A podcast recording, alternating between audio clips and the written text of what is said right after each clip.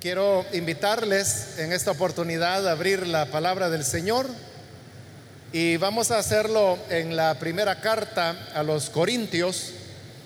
Busquemos el capítulo número 15, donde leeremos la palabra del Señor para la enseñanza que vamos a recibir en esta oportunidad. Qué bueno que usted está acá en la iglesia, porque ese es el, lugar donde, como lo dice la palabra, el Señor envía bendición y vida eterna. Dice la palabra de Dios en Primera de Corintios capítulo 15 los versículos 21 y 22. Porque por cuanto la muerte entró por un hombre, también por un hombre la resurrección de los muertos. Porque así como en Adán todos mueren, también en Cristo todos serán vivificados. Amén. Hasta ahí dejamos la lectura. Pueden tomar sus asientos, por favor.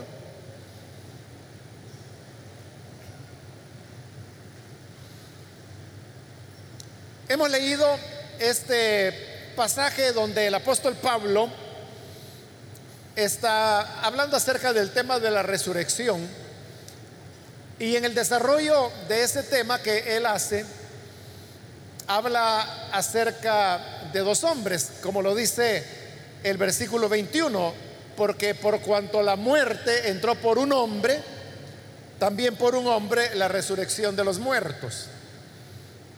Por eso le decía, está hablando de, dos hombres, un hombre por el cual vino la muerte y otro hombre por el cual vino la resurrección de los muertos. En el siguiente versículo, que es el 22, él aclara quiénes son estos hombres. Cuando dice, porque así como en Adán todos mueren, también en Cristo todos serán vivificados. Es decir, que esos dos hombres son el primero Adán, por quien dice que por él vino la muerte, y el otro hombre es Cristo, por el cual vino la resurrección. Ahora, ¿por qué razón Pablo toma a estas dos personas? ¿Por qué Adán y por qué a Cristo? Bueno, en cuanto a Cristo yo creo que ahí no tenemos problemas de entender, porque dice que a través de Cristo vino la resurrección. Y obviamente tiene que ser así porque entre todos los seres humanos que han muerto, ninguno ha vuelto a la vida sino solamente el Señor Jesús. Por lo tanto, como lo va a decir en los versículos que siguen a los que hemos leído, que, Jesús es las primicias, es decir, el primero de entre la resurrección de los muertos. Entonces queda claro que aquel por quien vino la resurrección tiene que ser Jesús y no otro. Pero ahora, ¿por qué toma a Adán? ¿Por qué no tomó, por ejemplo, a Enoch? ¿O por qué no tomó a Seth? ¿O por qué no tomó a Matusalén? Hablando de personas que fueron contemporáneas a él. Y por no pasar pues a otras épocas como hablar de Noé, de Abraham, etc. La razón es porque tanto Adán como Cristo tienen una peculiaridad única. Y es que los dos son cabeza de la humanidad. En dos sentidos. En primer lugar, hablando de Adán, él es cabeza de la humanidad porque fue el primer hombre creado que tuvo una esposa, la cual se llamaba Eva, y que tienen varios hijos. Primero tienen a Caín, luego tienen a Abel, luego tienen a Set y luego tienen más hijos e hijas cuyos nombres ya no los da a conocer la escritura. Pero a partir de Adán y sus hijos e hijas, es que se genera toda la raza humana. Y desde ese punto de vista todos somos hijos de Adán, porque todos nos originamos en él. Ahora, Jesús o Cristo es cabeza de la humanidad también, pero ya no en el sentido físico. Porque para ser hijos de Adán únicamente se necesita nacer físicamente. De manera que toda persona, todo ser humano que nace, como nace físicamente, automáticamente es un hijo de Adán. Pero en el caso de Cristo, Él es cabeza de una nueva creación, porque a partir de Cristo, como lo está diciendo Pablo acá, es que la, resurrección vino. Y así como Adán nos entregó una vida física en esta tierra por un tiempo que ha ido cambiando. Por ejemplo, eh, Adán es un hombre que vivió más de 900 años. Y si uno ve ahí en Génesis 5 lo que se llama la tabla de los descendientes de Adán, uno se da cuenta que en esa época era común vivir 700 años, 800 años, 900 años. Matusalén es el, el récord, ¿no? Porque casi llega a los mil años, no los llegó a alcanzar, pero vivió más de 900 años. Pero luego, en la historia de la humanidad, ese tiempo se fue reduciendo y el diluvio hizo un, un gran cambio en la naturaleza que acortó la vida física del ser humano. Y luego el tema de las enfermedades, las guerras, las hambrunas, que acortaban la, la vida. En el siglo primero, por ejemplo, cuando el Señor Jesús vino a la tierra, la esperanza de vida de los seres humanos andaba alrededor de los 50 años. Por eso es que Pablo cuando escribe sus cartas, las últimas, él era un hombre que estaba llegando a los 50 años de edad, pero él se describe a sí mismo como ya un hombre viejo. Y hoy nosotros diríamos, bueno, 50 años, no, eso no es viejo. Bueno, pero en esa época las cosas habían mejorado, pero porque hubo otro tiempo antes de eso todavía, que la esperanza de vida de los seres humanos era solo de 30 años. Claro, habían excepciones como siempre, ¿no? Pero la mortalidad infantil era muy alta. Y eso no comenzó a cambiar sino solamente hasta en el siglo XIX, que es cuando el ser humano comienza a desarrollar vacunas. Y las vacunas son las que reducen fuertemente la mortalidad infantil y eso permite que la esperanza de vida de los seres humanos vaya aumentando. Hoy, hermanos, en la actualidad, la esperanza de vida eh, ha aumentado. Por ejemplo, aquí en El Salvador, la esperanza de vida es de 70 años para el hombre. Y para la mujer es de 72 años. O sea, eso es lo que el promedio, digamos, que hoy en día el salvadoreño vive. Pero no solamente eso, sino que estas personas que llegan a alcanzar hoy 60, 70, 80 años, ya no son la clase de persona que eran hace unas décadas atrás. Porque a principios de principios y mediados diría yo del siglo pasado, es decir, del siglo XX, eh, hablar de un hombre o una mujer de 60 años, eso hermano ya era ser un, anciano, ¿verdad? Y, alguien que tuviera 60, 63 años, eh, ya se veía decrépito, envejecido. Y en cambio hoy no, no es así. Es decir, las personas que hoy tienen 60 o 70 o 65, se ven muy bien.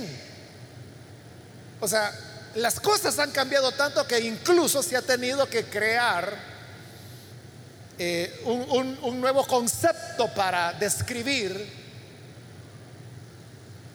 esto, bueno, que se ha llamado también tercera edad, pero hoy ya, ya no hace mucho sentido, ¿verdad? Porque antes se decía, bueno, se dice todavía, ¿no? Que la tercera edad comienza a los 60 años. Pero porque se comenzaban a presentar ciertas condiciones de salud que como le digo, hoy las personas de 60, 65, 70 años a veces ni las experimentan. Entonces, ¿cómo se llama a esto? O sea, no se les puede llamar ancianos porque ya no se ven ancianos. No se les puede llamar tercera edad porque no tienen esas características. ¿qué son? Entonces, por eso se ha creado un nuevo concepto y este Sí, un nuevo concepto que describe esta nueva etapa de los seres humanos. Y el nombre es madurecencia. Así se llama, madurecencia. Así como en el siglo XIX hubo que inventar también otro nombre, el cual nosotros lo conocemos hoy muy bien, que es el nombre de adolescencia. Porque antes del siglo XIX, eh, la, adolescencia prácticamente no existía. Las personas de la niñez pasaban de una vez a la juventud. Es decir, que permanecían como niños y niñas, llegaban a los 12, a los 13, a los 14, a los 15, a veces a los 16 años y seguían teniendo apariencia y cuerpecito de niños y de niñas y aún en su madurez intelectual también. Pero de repente, en cuestión de meses, hermanos, se crecían y se daban el gran salto y ya eran muchachos y muchachas. En el siglo XIX se produce lo que se llama la revolución industrial. Eso mejoró las condiciones de vida de las personas. Entonces fue como ya estos niños y niñas ya se alimentaban mejor. Lo que pasó es que cuando el niño tenía 12 años, ya no parecía niño, sino que ya se le veía ciertos rasgos en su cuerpo, como decimos todavía, ya de hombrecito, ¿verdad? O la voz le comenzaba a cambiar, la niña de 12, 13 años comenzaba a tener las características físicas secundarias que se llaman, es decir, que sus caderas comenzaban a ensancharse, aparecían los pechos a los 12, 13 años, pero eran niños y niñas todavía. Entonces, como para, eso era nuevo. Entonces, ¿cómo describir eso? Entonces se inventaron el nombre de adolescencia, que es una etapa entre la niñez y la juventud, que va de los 13 a los 19 años. Entonces, hoy eso es lo que está ocurriendo con las personas de 60 años en adelante. O sea, ya no entra, ya no es vejez, sino que entran a la etapa que se llama madurecencia. Y luego vendrá la vejez ya más adelante, allá por los 75, 80 años. Bien, pero todo esto, hermanos, viene para resaltar el hecho de que los seres humanos siempre llegaban a la muerte.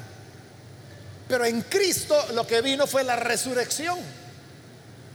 No importa que hoy la expectativa de vida sea más alta.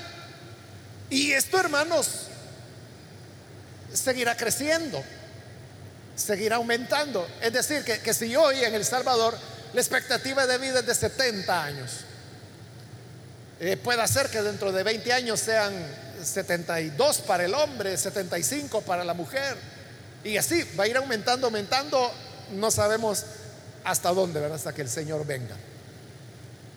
Pero el hecho de que siempre llegará el momento de la muerte. Entonces, Adán es la cabeza de esta humanidad que físicamente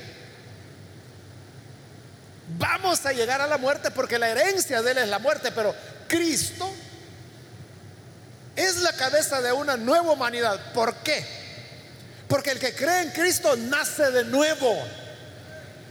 Entonces, los creyentes, hermanos, los que hemos creído en Jesús,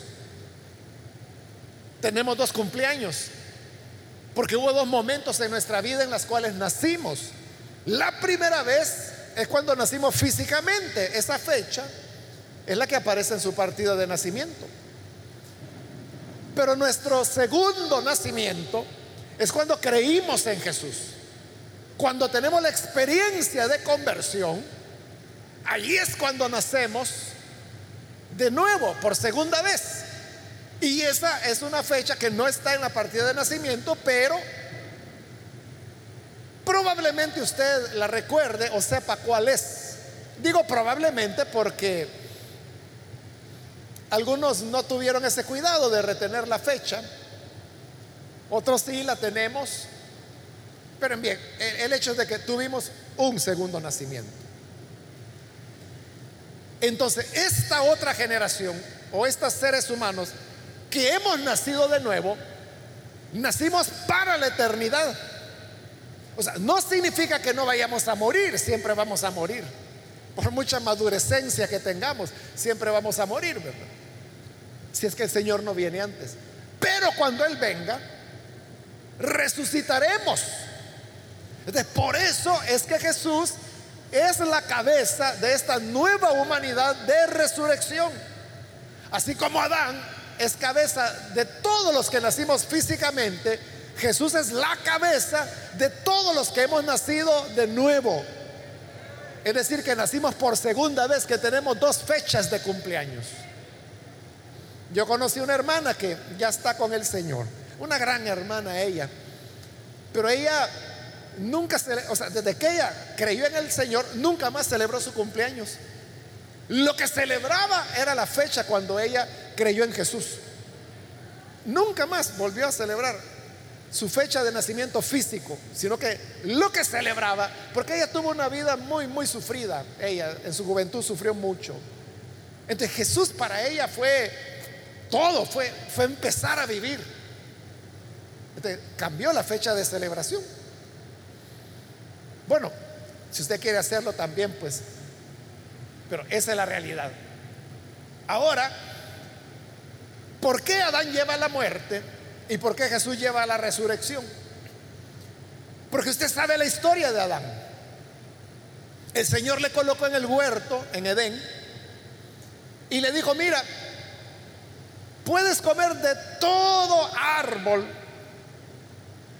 que hay en el huerto, en el jardín, lo que tú quieras. Y ahí había variedad, él podía comer lo que quisiera. Pero le dijo, del árbol del conocimiento del bien y del mal, de ese no vas a comer, porque el día que comas, morirás en verdad. Y por algún tiempo, Adán y su esposa Eva comían de todo lo que había en el jardín. Pero usted sabe la historia. Un día apareció Satanás en una serpiente y habló con la mujer. Y como Satanás es mentiroso, ¿verdad? Cambia todas las realidades. Entonces vino y le dijo a la mujer, con que Dios les ha dicho que no pueden comer de ningún árbol. O sea, eso dijo Satanás. Pero fíjese, ahí ya hay una mentira, ¿verdad? Porque le estaba diciendo con que Dios dijo, no pueden comer de ningún árbol. Y Eva se dio cuenta de inmediato que estaba mintiendo y le dijo, no, no, no, señora serpiente, no. Él ha dicho que podemos comer de todo árbol, es decir, era lo contrario. Pero lo que sí dijo es que no comamos del árbol del conocimiento del bien y del mal. Ah, claro, dijo la serpiente. Porque Dios sabe que el día que ustedes coman de ese árbol, ustedes llegarán a ser como dioses. Lo que Satanás quería era dar la impresión de que Dios es egoísta. Y por eso, primero le dijo con que él dice que no coman de ningún árbol. Y cuando la mujer le aclaró, no, no, podemos comer de todo, menos del árbol del conocimiento del bien y del mal. Ah, es porque él sabe que el día que coman de Él, ustedes llegarán a ser como dioses, serán como Él. Y como Él es egoísta, Solo Él quiere ser Dios, no quiere que ustedes lo sean. Entonces dice la Biblia, así dice el libro de Génesis en el capítulo 3, que la mujer vio que el fruto del árbol del conocimiento y del bien, del bien y del mal, era agradable para comer, perdón, bueno para comer, agradable a los ojos y codiciable para alcanzar la sabiduría, la sabiduría de Dios. Entonces fíjese las tres cosas que la mujer vio.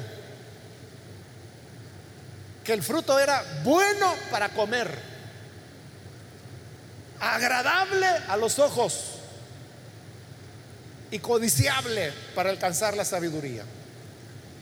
Estos tres elementos constituyeron la tentación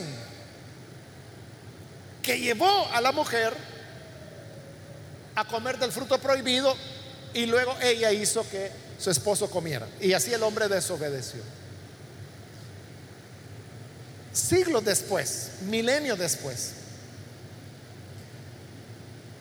en la primera carta de Juan, en el capítulo 2, hablando acerca del mundo, dice esto, primera de Juan, capítulo 2, versículo 16. Dice, porque todo lo que hay en el mundo, tres cosas, los deseos de la carne, que es el número uno, los deseos de los ojos, número dos, y la vanagloria de la vida, número tres, no proviene del Padre, sino del mundo. Entonces, ¿qué es lo que el mundo ofrece? Tres cosas que dice que son los deseos de la carne, los deseos de los ojos y la vanagloria de la vida. Ahora, recuerde, ¿qué fue lo que Eva vio en el fruto prohibido? Dice en primer lugar que, que vio que el fruto era bueno.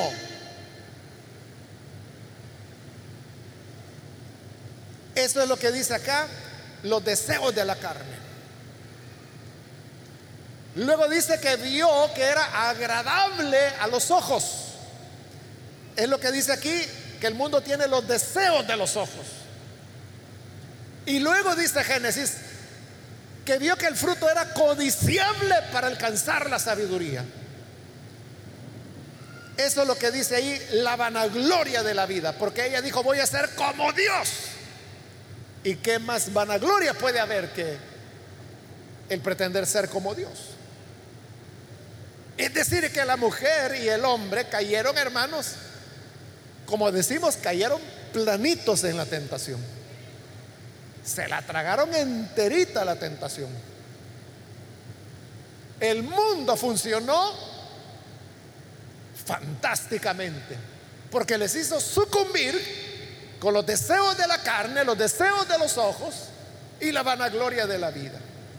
Entonces, Adán pecó y al pecar el Señor le dijo, recuérdelo, el día que comas de ese árbol, en verdad vas a morir.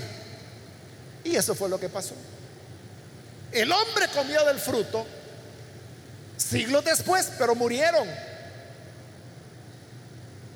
Y luego los hijos de Adán murieron y las hijas de Adán murieron y los nietos de Adán murieron. Y todos han ido muriendo, muriendo, muriendo, muriendo, muriendo, muriendo. Hoy por la tarde, hermanos, estaba viendo un,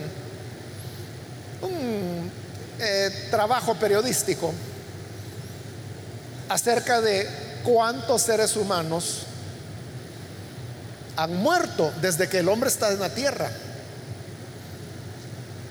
En la actualidad, hermanos, ya vamos, ya vamos acercándonos a los 8 mil millones de seres humanos, pero vivos.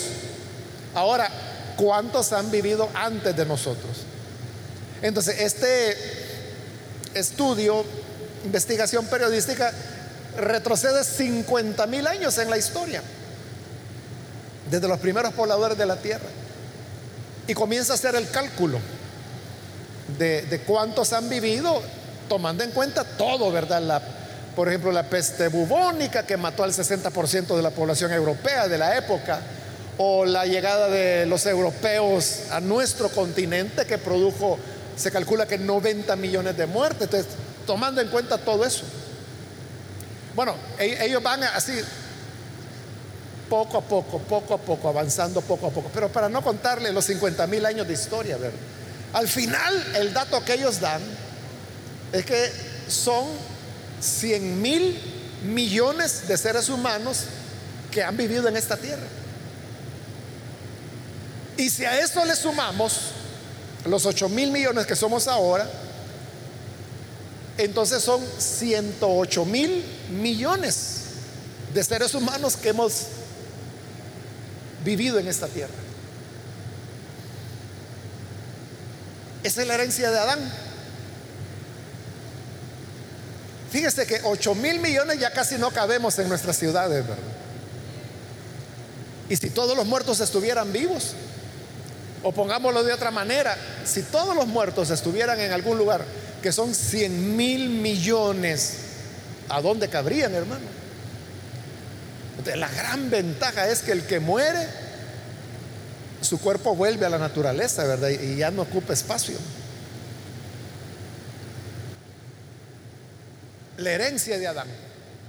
Pero entonces era muerte para todos los seres humanos. Entonces aparece Jesús. Porque no fue solamente Adán el que pecó. Pecó Caín porque mató a su hermano Abel. Y todos los seres humanos, nosotros, todos, hemos pecado. Entonces, no es que muramos solo por el pecado de Adán, morimos por nuestras desobediencias y nuestros pecados personales. Entonces, ¿quién iba a parar toda esta matanza? Que como le digo, lleva, según este estudio, ¿verdad? 100 mil millones de seres humanos muertos. Entonces Jesús, Dios envió a su Hijo para que Él viniera a parar esta matanza. Pero ¿cómo la iba a parar? ¿Cómo iba a parar la muerte? Bueno, preguntémonos, ¿qué produce la muerte? La desobediencia al pecado. ¿Y por qué pecaron desobedeciendo? Porque fueron tentados. Entonces la raíz de todo es la tentación. Entonces vino Jesús y por eso se encarnó. Llegó a ser un, un ser humano como nosotros. Nació de una jovencita no en esta época, sino que tuvo que ser algo así equivalente marzo-abril más o menos, que era la época cuando los pastores en Israel sacaban las ovejas a pastar afuera, como dice el Evangelio de Lucas, que había pastores cuidando las ovejas en la noche, en el campo, cuando el ángel aparece y les dice que ha nacido el Salvador. por eso es en esos meses. Más o menos, no, no hay fecha, pero Jesús crece y llega a los 30 años aproximadamente. Él tiene que enfrentar la tentación, pero ¿cuál tentación? La tentación del mundo. ¿Y cuál es la tentación del mundo? La que está aquí en primera de Juan 2:16. Los deseos de la carne, los deseos de los ojos y la vanagloria de la vida. Entonces, cuando Jesús viene, él viene para desafiar esa tentación. Y Satanás dice, vamos a ver pues. O sea, el mismo Satanás que tentó a, Adán y Eva allá en forma de serpiente, ahora se le aparece a Jesús, pero en el desierto donde él estaba ayunando. Eh, vamos a ver si es cierto que aguanta la tentación. Y usted sabe que son tres tentaciones también. ¿Recuerda cuál es la primera? ¿Cuál fue la primera tentación que Jesús enfrentó?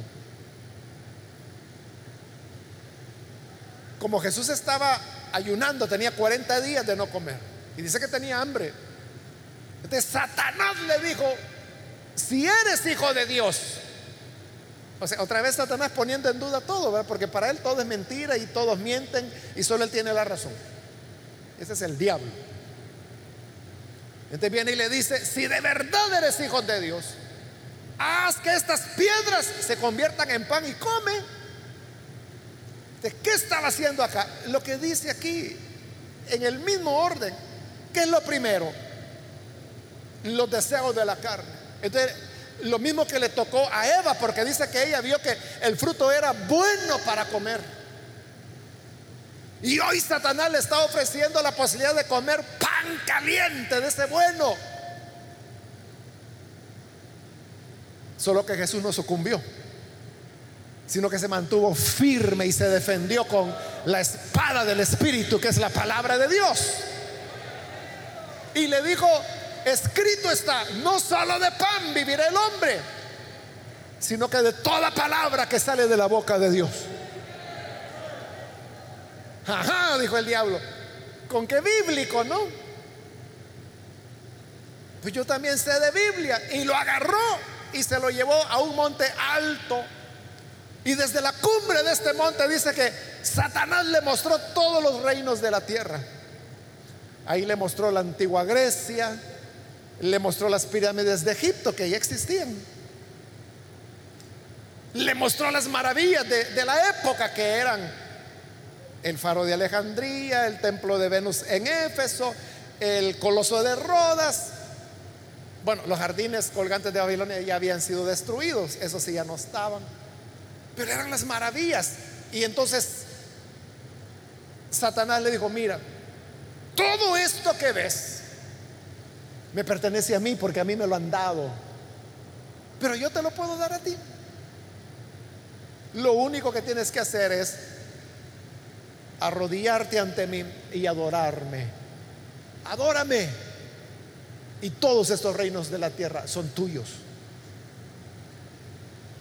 Pero ¿a qué estaba apelando Satanás? Aquí lo dice. Los deseos de los ojos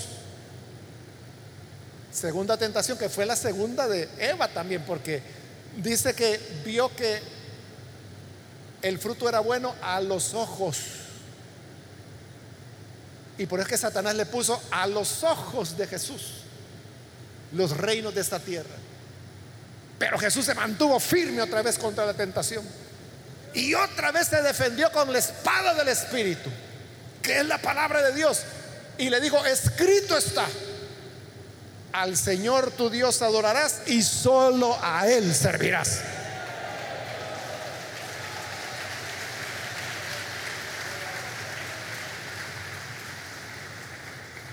Entonces dijo Satanás, todavía tengo otra opción. Y lo tomó y lo llevó a la parte más alta del templo en Jerusalén. Y cuando estaba ahí arriba en lo alto, él le dijo, vaya Jesús, mira hacia abajo. Y era una gran altura. Ya veo que a ti te gusta la Biblia. Pues te voy a dar un pasaje de la Biblia en el Salmo 91. Ahí dice que Dios enviará a sus ángeles para que tu pie no tropiece en piedra. Así que desde aquí arriba arrójate hacia el patio del templo y no te va a pasar nada, porque Él prometió que a sus ángeles te enviará que te cuiden. Tírate.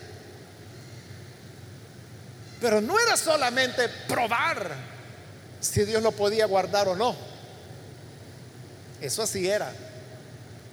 La cuestión es que si Jesús hacía eso y se tiraba desde lo alto del templo, recuerde que el patio del templo, eso estaba lleno de gente todo el tiempo.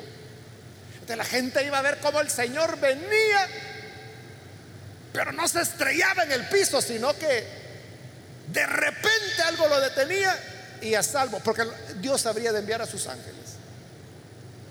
¿De qué le está ofreciendo Satanás? Lo tercero que dice acá,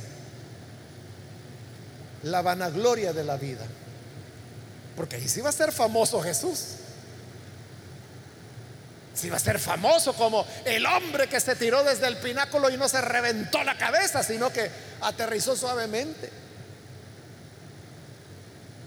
La misma tentación de Eva que dice que le hizo ver que el fruto del árbol prohibido era codiciable para alcanzar la sabiduría. Aquí es fama la que va a alcanzar, vanagloria de la vida. Pero de nuevo Jesús dice, sí es cierto que el Salmo dice que a sus ángeles mandará que te cuiden en todos tus caminos. Pero también la escritura dice, no tentarás al Señor tu Dios. Así que no lo voy a tentar. Entonces dice que Satanás se alejó de él. Pero ¿qué había hecho ahí Jesús? Había derrotado a la tentación. Y por lo tanto derrotó al pecado. Y al vencer al pecado, es cierto que él fue muerto porque lo mataron. El justo por los injustos. El que era sin pecado por nuestros pecados. Pero al tercer día, Dios lo resucitó porque Él era fiel. Amén.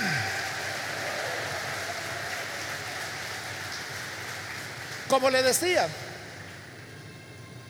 aproximadamente 100 mil millones de seres humanos han vivido en este planeta y han muerto y hoy son polvo, con excepción de los que tienen menos de siete años de haber sido sepultados. Todos murieron excepto uno, el que resucitó al tercer día, Jesús. Por eso es que hoy Pablo dice, así como en Adán todos mueren, todos, también en Cristo todos serán vivificados. Aquí solo queda una pregunta. Y la pregunta es, ¿estás tú en Cristo? Porque el que está en Cristo va a resucitar. En los siguientes versículos lo explica Pablo. Él dice que es un orden. Cristo el primero, porque Él es las primicias. Luego dice los que son de Cristo cuando Él venga. Y después ya vendrá la resurrección de todos los justos de todos los tiempos. Entonces aquí el punto es que si tienes a Jesús, porque esa es la clave. Allá en Colosenses capítulo 1, versículo 27, dice la escritura, Cristo en nosotros, la esperanza de salvación.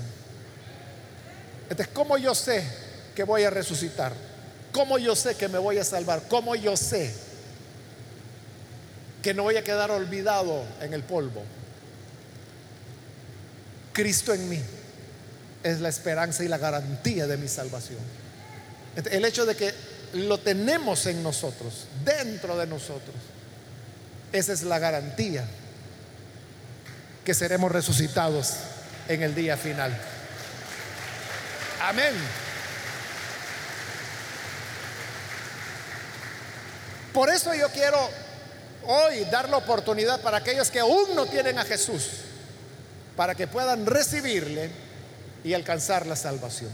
Vamos a cerrar nuestros ojos y antes de orar yo invito si hay algún amigo o amiga que escuchó esta enseñanza y la comprendió. Y ahora usted ve la necesidad de venir para alcanzar la vida eterna, la esperanza de salvación. Yo le invito, reciba a Jesús. Para recibirle solamente debe ponerse en pie. Allá en el lugar donde se encuentra, no tiene que caminar ni venir aquí al frente, sino que allí donde está, póngase en pie. Y con gusto vamos a orar por usted. ¿Hay alguna persona, algún amigo o amiga que necesita venir para creer en Jesús? Póngase en pie y con gusto vamos a orar por usted. Le pedimos ponerse en pie porque eres para verle. Y si vemos que alguien se pone en pie, pues vamos a orar por usted. ¿Hay alguna persona? Póngase en pie. Si usted está en la parte de arriba, puede ponerse en pie también. Allí en el lugar donde está. Y lo que queremos es orar por usted para que la gracia del Señor le alcance. O si hay alguna persona que se ha alejado del Señor y hoy necesita reconciliarse, póngase en pie también. Le invito para que ahí en el lugar donde está, póngase en pie si se va a reconciliar. Este no es tiempo para andar lejos de Dios. Es cuando más cerca debemos estar de Él. Muy bien, aquí arriba hay una persona, alguien más. Puede ponerse en pie. Ya sea que es primera vez o reconcilio, póngase en pie. Muy bien, ahí atrás hay otra persona, Dios le bendiga. ¿Alguien más?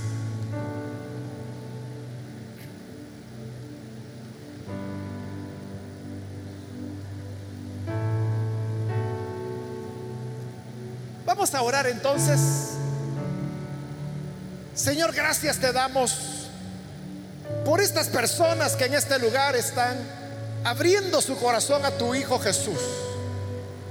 Y lo mismo te pedimos por aquellos que a través de los medios de comunicación se están uniendo a esta oración y abriendo su corazón para recibirte a ti. A ti, Señor, que eres en nosotros la esperanza de vida, la esperanza de la salvación. Gracias porque tú eres la cabeza de la nueva humanidad de la humanidad nacida de nuevo, de la humanidad de resurrección. Gracias Padre, a ti te adoramos, te alabamos, por cuanto nos diste vida nueva y en ti Señor alcanzamos el perdón y la resurrección. A ti sea toda la alabanza. Ayúdanos a movernos cada día de nuestra vida de acuerdo a la dignidad de esta nueva raza humana redimida. Por Jesús nuestro Señor lo pedimos. Amén. amén.